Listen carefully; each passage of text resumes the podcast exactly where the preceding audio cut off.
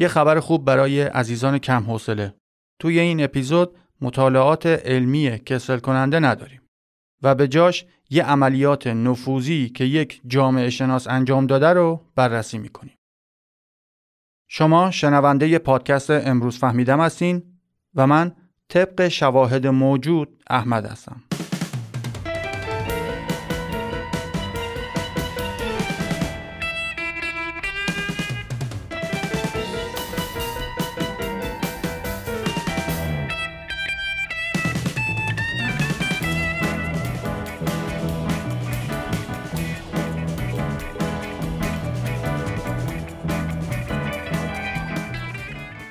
تا حالا به این فکر کردی چه حسی داره که پولدار باشی؟ منظورم اینه خیلی پولدار باشی، واقعاً ثروتمند، از اونا که با جت شخصی میرن جزیره شخصی خودشون. حالا میخواد اون جزیره توی کارائیب باشه یا هر نقطه خوش آب و هوای دنیا. خیلی از ماها هرگز اینو تجربه نمی کنیم. ولی اگر تا الان لااقل یه خورده کنجکاو بودی بدونی واقعاً توی زندگی سوپر سرمایه داران چی میگذره، این اپیزود برای تو ساخته شده. مطالب این اپیزود بر اساس یافته‌های خانم بروک هرینگتون تنظیم و تهیه شدن. ایشون جامعه شناس دانشگاه بیزنس کوپنهاگن در دانمارک بوده و از سال دو هزار و نوزده به آمریکا برگشت و در دانشگاه دارتموث مشغول به تدریس شده.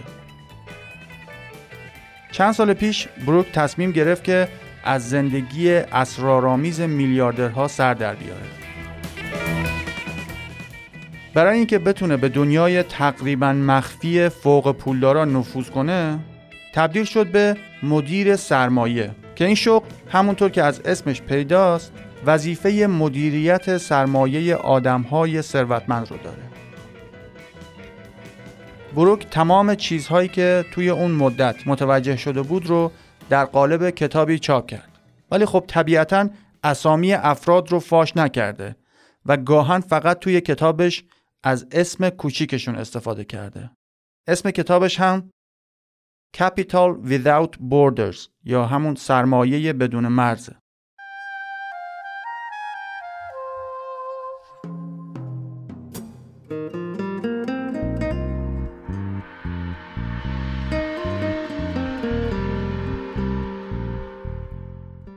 خانم هرینگتون متوجه شد افرادی که شغلشون مدیریت سرمایه آدمای فوق پول داره، برای اینکه بتونن کارشون رو درست انجام بدن باید خیلی چیزها رو از زندگی شخصی اون افراد بدونن.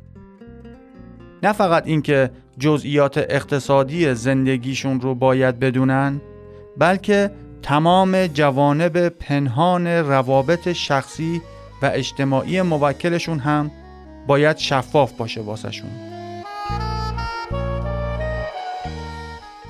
بروک میگه اگه یه نفر بخواد بیاد پیش من که دارم حالا نقش مشاور اقتصادی یا همون مدیر سرمایه رو بازی میکنم، اگه یه نفر بیاد پیش من و بخواد که براش کار کنم، طرف اول باید یه مدرک هویتی معتبر از خودش نشون بده، مثل پاسپورت.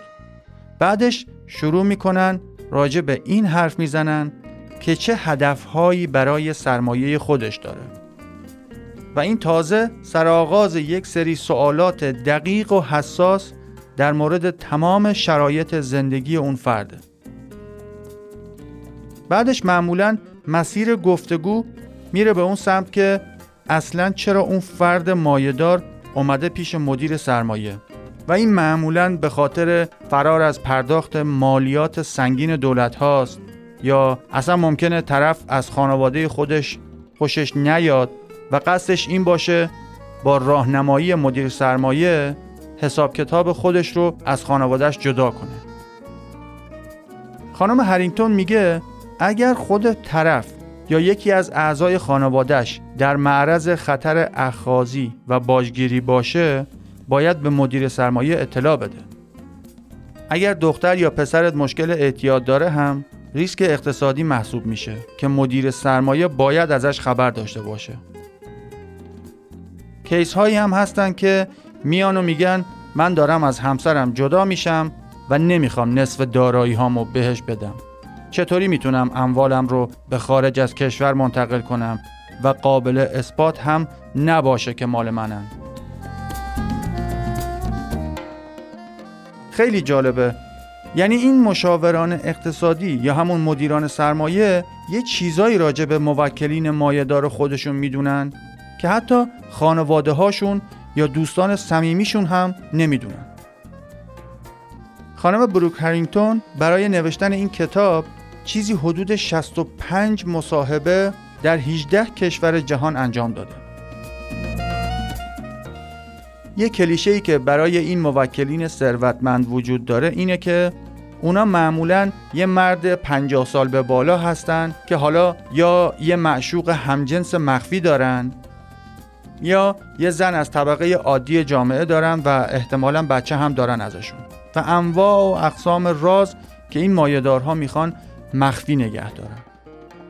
و البته این امکان رو دارن که آدم استخدام کنن که این رازها رو مخفی نگه دارن واسه شون. برای اینکه یه نفر بتونه مدیر سرمایه موفقی بشه، علاوه بر این که باید بر قانون و اقتصاد اشراف کامل داشته باشه، بلکه باید یه سری توانایی‌های روانشناسی هم داشته باشه. چیزی که بین خودشون به شوخی میگن اینه که یه جورایی انگار مددکار اجتماعی آدم‌های مایه‌دار هستند.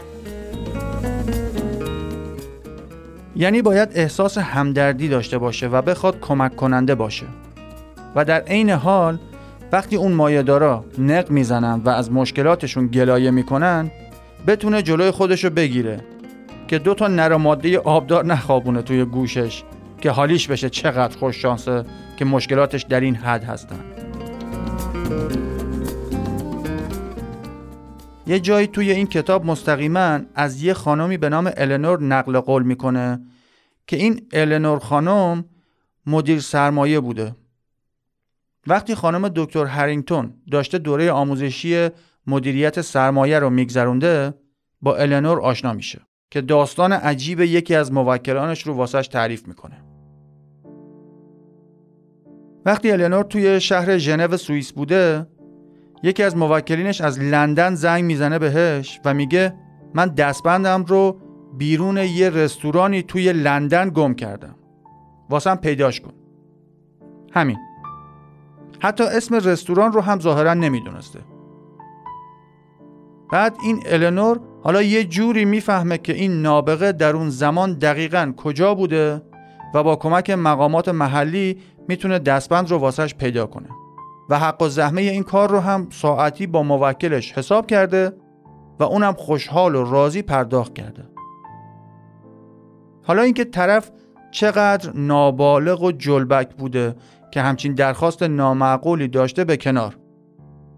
شما در نظر بگیر چقدر این کار دسترسی بیست و چهار ساعته و دقت و پشتکار نیاز داره که بتونه از یک کشور دیگه فقط با این آدرس که توی لندن یه دستبند گم شده تونسته پیداش کنه.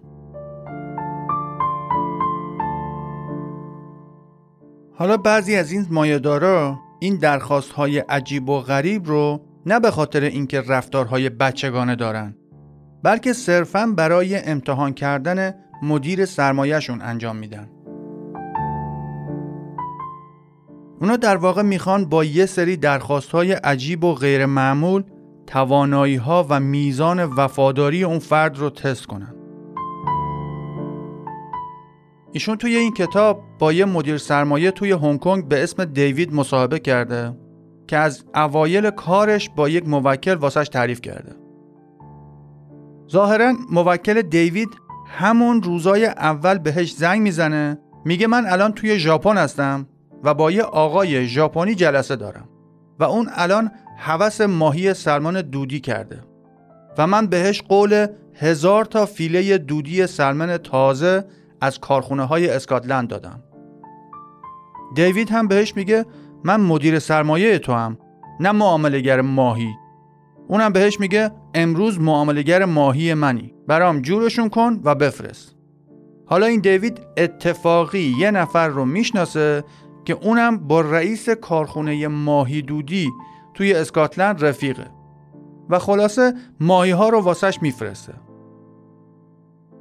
بعدن اون موکل به دیوید میگه این داستان ساختگی بوده و فقط میخواستم ببینم سطح ارتباطات چقدره و اراده انجام کاری که ازت میخوام رو بدون پرسیدن سوال اضافه داری یا نه.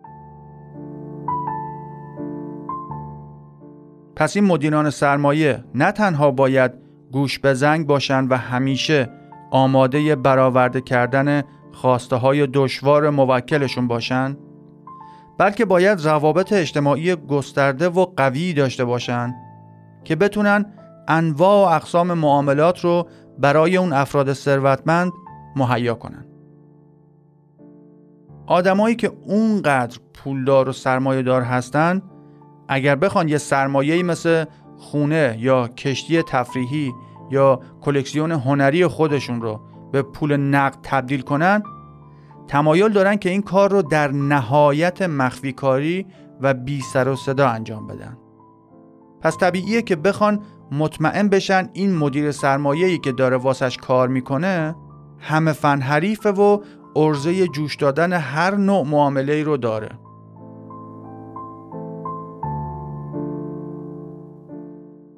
طبق مشاهدات و مصاحبه های نزدیکی که توی این کتاب از زندگی سوپر پولدارا صورت گرفته، همونطور که میشد حد زد اونا هم مشکلات ما آدم معمولی ها رو دارن.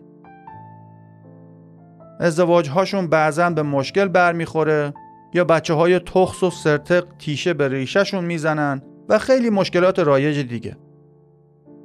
ولی ظاهرا پول و ثروت زیاد اون مشکلات رو بعضی وقتا پیچیده تر میکنه. اینطور که شواهد نشون میده یکی از کارهای رایجی که به مدیر سرمایه سپرده میشه اینه که برای یکی از بچه های خانواده مرکز ترک اعتیاد مناسبی پیدا کنن،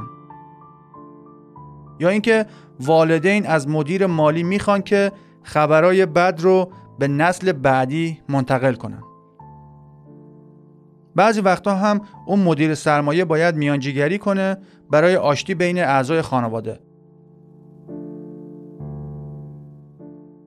مثلا وقتی یک یا چند عضو خانواده از نحوه تقسیم ارث و میراث ناراضی باشن، اون خانواده تمام سعیشون رو میکنن که مشکل رو بین خودشون و بدون هیچ سر و صدایی حل کنن. اون عضو خانواده که قهر و ترش کرده رو این مدیر سرمایه مادر مرده باید به خانواده برگردونه که یهو از خانواده شکایت نکنه. چون اگر اون نخاله شکایت کنه، توی خیلی از کشورهایی که صاحب و در و پیکر دارن، در طی پروسه دادرسی اون پرونده خیلی از اسناد و مدارک و دارایی‌های خانوادگی که یک عمر به دقت سعی کرده بودن مخفی نگه دارن رو باید رو کنن و این به نفع هیچ کدومشون نیست. حالا چند ثانیه موزیک با کلاس گوش بدین که حس پولدار بودن به همون دست بده. وقتی برگشتن با هم میفهمیم که سوپر مایه‌دارا نه تنها متفاوت میپوشن و میخورن و زندگی میکنن، بلکه ظاهرا قوانین متفاوتی براشون صدق میکنن.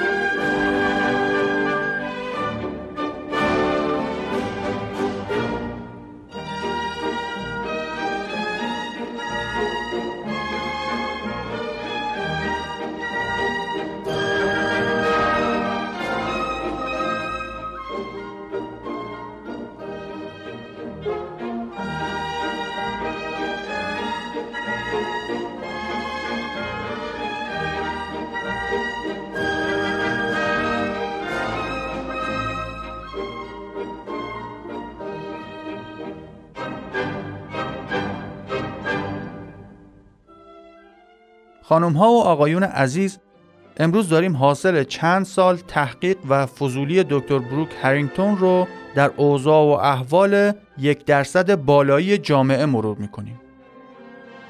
کسانی که اونقدر ثروتمند هستن که قوانین داخلی و بین المللی هم ممکنه در موردشون صدق نکنه. توی یکی از مصاحبه هایی که با مدیر سرمایه های حرفه‌ای انجام داده، یکیشون داستان جالبی تعریف کرده. این یکی رو حتی اسم کوچیکش رو هم عنوان نکرده و فقط میدونیم که خانم بوده که با موکل ثروتمند خودش قرار بوده با جت خصوصی از زوریخ به یه جایی خارج از اروپا واسه یه جلسه مهم سفر کاری داشته باشن. این خانم مدیر میاد فرودگاه زوریخ و وقتی میخواد سوار هواپیمای رئیسش بشه میبینه پاسپورتش مونده خونه توی اون یکی کیفش. به رئیسش میگه تا شما بری توی هواپیما یه لیوان عرق خارشتور بخوری من میرم سری پاسپورتمو از خونه میارم. رئیسش میگه ولکن بابا، مشکلی نیست، سوار شو. اونم بعد از یکی دو بار اصرار که نه باید برم و یا نه توی اون کشور رام نمیدن، بالاخره با خودش میگه به من چه. خودش میگه بی خیال، اگه مشکلی هم پیش اومد گردن خودشه. خلاصه این که اینا میرن توی اون کشور خارج از قاره اروپا و توی جلسه‌ای توی خونه یکی از شرکای طرف شرکت میکنن و دوباره سوار هواپیما میشن و برمیگردن سوئیس. هیچ کسی هم توی این پروسه نه مدرکی ازشون خواسته، نه پاسپورتی و نه حتی کارت عضویت فعال کتابخونه.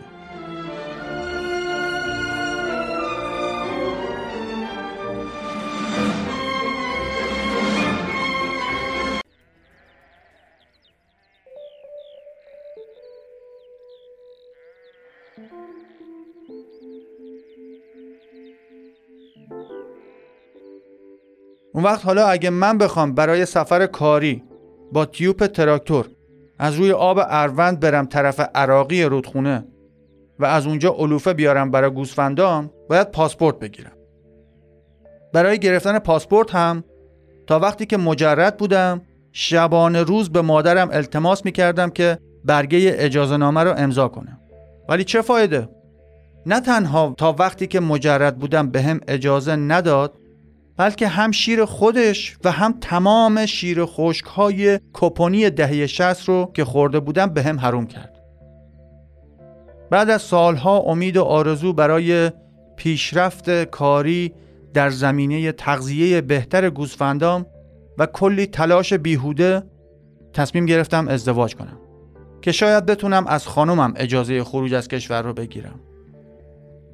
ولی افسوس و فغان و فریاد که ایشون هم با این سفر علوفه‌ای بنده مخالف هستن و تا این لحظه که دارم این اپیزود رو ضبط میکنم، هر موقع این موضوع رو پیش میکشم خانومم با خشونت معمول زنانه بنده رو مورد ضرب و شتم قرار میده و تهدیدم میکنه که اگر یک بار دیگه حرف پاسپورت رو بزنم منو فرتی بدون دلیل طلاق میده و بچه های نداشتمون رو میبره و نمیذاره تا آخر عمرم حتی ببینمشون. الانم که دارم اینا رو تعریف میکنم واسهتون، خانومم خبر نداره من پادکست تولید میکنم و صدام رو زنان نامحرم میشنون. اگر بفهمه که دوباره ماشالله ماشالله غیرتی میشه و ماشالله ماشالله من باید از شدت جراحات وارده به سر و گردن و نخا برم توی کما یا حتی منو بکشه و نصف قیمت شتر پول بده به مامانم واسه دیه، البته اگر مامانم وکیل خوب بگیره. نمیدونم با این حس بی اراده بودن و اینکه با من مثل آدم بی عقل رفتار میشه چی کار کنم. خلاصه یعنی میخواستم بگم من مثل اون سوپر پولدارا نیستم و باید قانون پاسپورت رو رعایت کنم.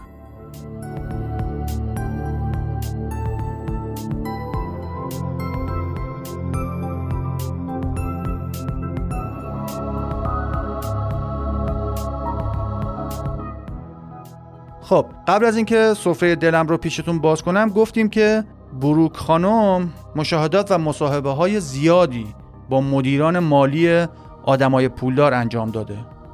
یکی دیگه از این مدیران سرمایه‌ای که بهش اطلاعات زیادی داده یه آلمانی بوده به اسم آقای دیدر این آقا خیلی پوز اینو میداد که وقتی توی آفریقا بوده در کشورهای مختلف آفریقایی مهمونی‌های بزرگی را مینداخته و رهبران کشورهای مختلف توی اون پارتی‌ها شرکت می‌کردن و به خونش می‌اومدن.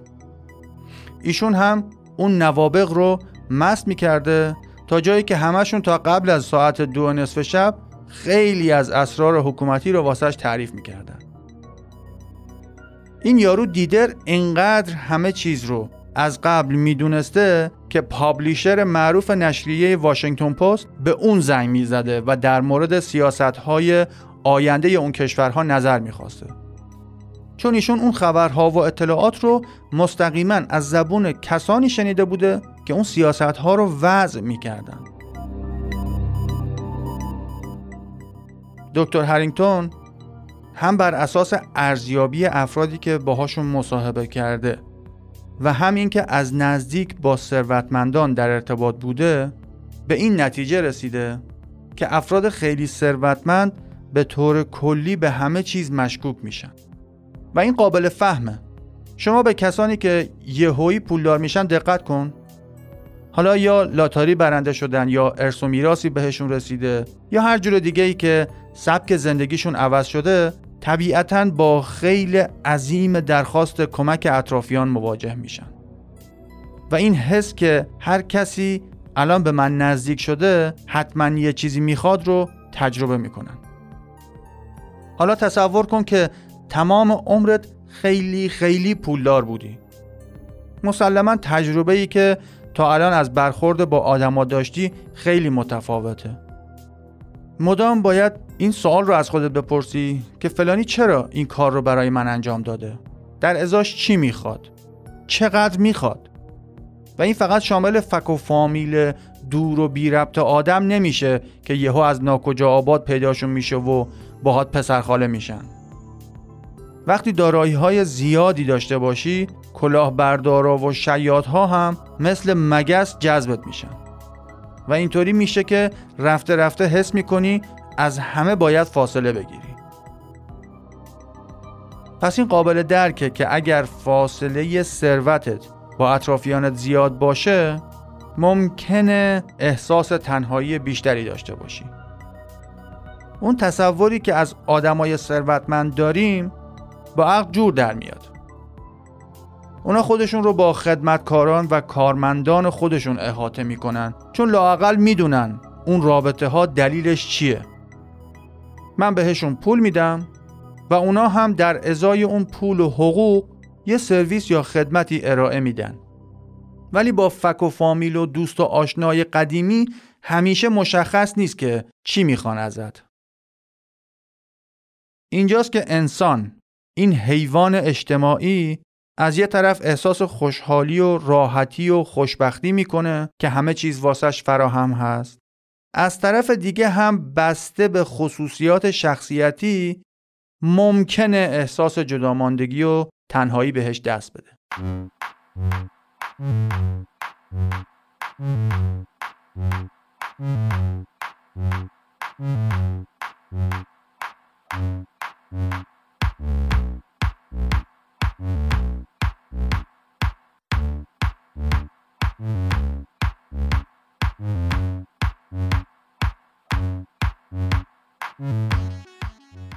ما توی این اپیزود یه سرکی کشیدیم به زندگی افرادی که اونقدر ثروتمند هستن که از مرحله نیاز به پوز دادن عبور کردن و به شدت حریم خصوصی خودشون رو محافظت میکنن. امیدوارم این اپیزود یه چیز به درد بخور ارائه کرده باشه. اگر فکر میکنید که این پادکست میتونه مفید باشه، لطفاً حتماً به دوستان خودتون معرفیش کنید. اگر نکته‌ای هست که میخواین راجع به مطالب این برنامه یا خود من بیان کنید، میتونید هم به صورت صوتی برام بفرستین که صداتون رو در قسمت‌های بعدی احتمالاً پخش کنم، همین که از طریق دایرکت اینستاگرام و توییتر و حتی ایمیل میتونید با من در ارتباط باشید. آدرس های برنامه رو هم توی قسمت توضیحات هر اپیزود قرار دادم. توی هر اپلیکیشنی که به این پادکست گوش میدین ریویو و امتیازدهی رو انجام بدیم که یه بنده خدای اشتباهی و ندونسته صدای نکره من رو نشنوه و قبلش بدونه که این برنامه در چه سطحی هست و آیا ارزش وقت گذاشتن رو داره یا نه. دوستتون دارم. دانشجو بمونید.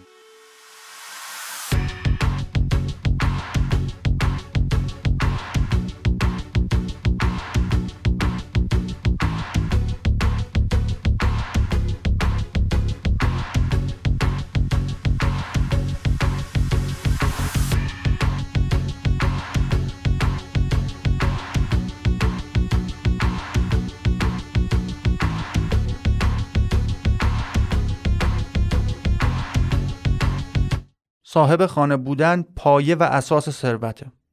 هم ثروت اقتصادی و مادی و هم حس امنیت روانی. سوز اورمن. سپاس که تا آخر موندی.